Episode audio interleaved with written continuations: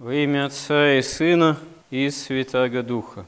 Один из великих святых сказал, не бывает покаяния без милости и милости без покаяния, однако прежде раскаяние должно осудить грех, чтобы милость могла его уничтожить. О чем эти слова?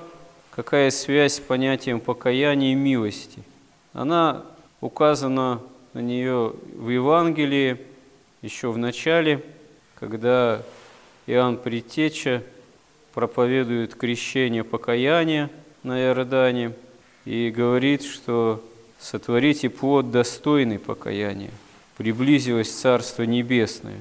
Плод достойный покаяния – это изменение благой жизни.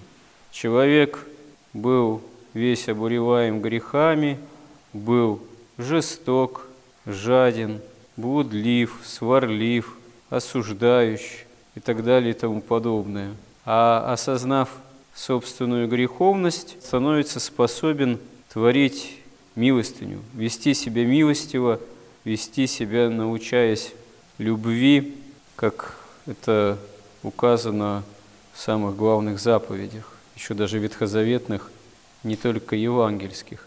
И тогда это преклоняет милость Божию к человеку еще в большей степени. И благодать Божия, придя именно как милость Божия, способна действительно в человеке уничтожить грех. И мы видим здесь в этих словах одного из святых, что действительно насколько важно само осознание греха. Человек должен прежде осудить в себе грех, чтобы милость Божия этот грех попалила. И вот э, осознание собственной греховности – это уже такой именно покаянный, очень важный шаг к спасению. И это на самом деле не так просто и дается-то человеку, вступившему на путь жизни по вере, ищущему этот путь иногда ищущему еще не вполне осознанно. Очень часто бывает, многие люди начинают переступать порог храма не потому, что они уже вполне осознанно ищут истины во всей полноте и готовы осудить себе грех. Часто священник может такие услышать слова у того, кто пришел в храм, переступил порог, там даже на исповедь подошел или с вопросом, что да я, в общем-то, человек-то неплохой, я никому зла не делаю, я только добро делаю. Вот. Но вот у меня такие-то проблемы. Вот что-то вот все не ладится, там, или со здоровьем, или по жизни, или там на работе, на службе, или в отношении с близкими. Вот. И вот это, конечно, исповедание себя человеком хорошим вот, пред Богом, это, конечно, такое греховное заблуждение. И не потому, что человек не может быть хорошим. Вот в жизни каждого человека есть не только, конечно, грех, проявления греховные, но есть и проявления добрые и светлые. Но когда человек в таком некотором гордостном самообольщении обращает внимание, видит себя только в хорошем свете, а злых проявлений не замечает. Это беда, потому что это именно такое греховное ослепление, которое отвергает благодать Божию, отвергает милость Божию, потому что, чтобы действительно стать причастным милости Божией, нужно увидеть в себе бездну грехов, с которой мы справиться очевидным образом сами не можем. И для этого нужна помощь Божия. А для этого надо начать в себе грех осуждать, то есть увидеть его, ужаснуться этим собственным грехам, начать в них каяться на исповеди, начать стараться с Божьей помощью с ними бороться и учиться быть не злопамятным, не осуждающим по отношению к другим людям, а милостивым быть к ним. И тогда действительно Э, возможен, можно сказать, духовный рост какой-то, духовный прогресс, если так можно выразиться. Только он не должен быть человеком нами как бы заметен и отмечаем, что вот тут мы приросли. Нет. Напротив, святые отцы указывают, что человек должен на самом деле прежде всего осознавать свое недостоинство пред Богом.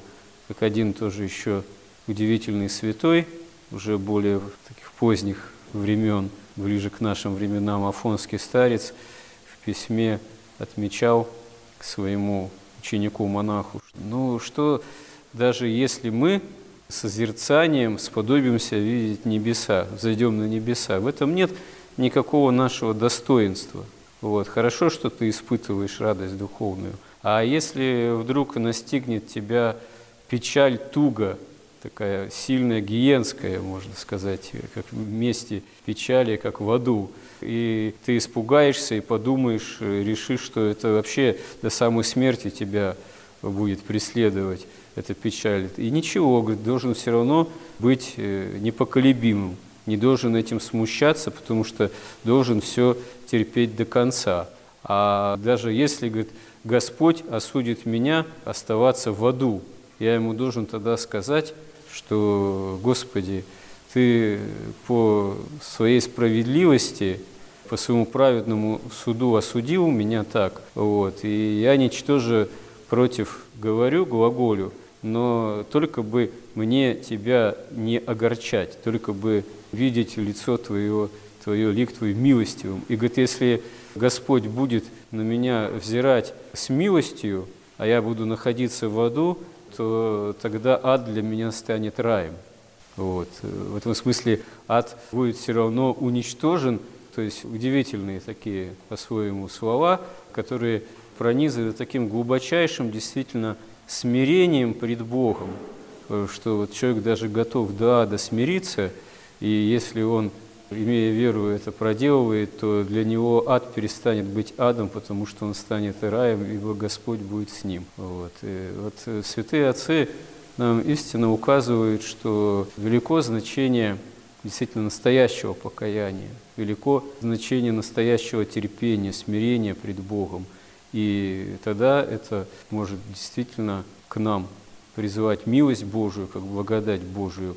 И это будет спасительно для нас, как для всякого человека, если действительно человек готов пред Богом смириться и жить благодатью Божией во все дни своей жизни, во все дни нашей жизни, в том месте, который Господь нас сподобил жить в то время, где привел нас ради нашего же спасения в храм Божий. Господи, помоги нам в этом. Аминь.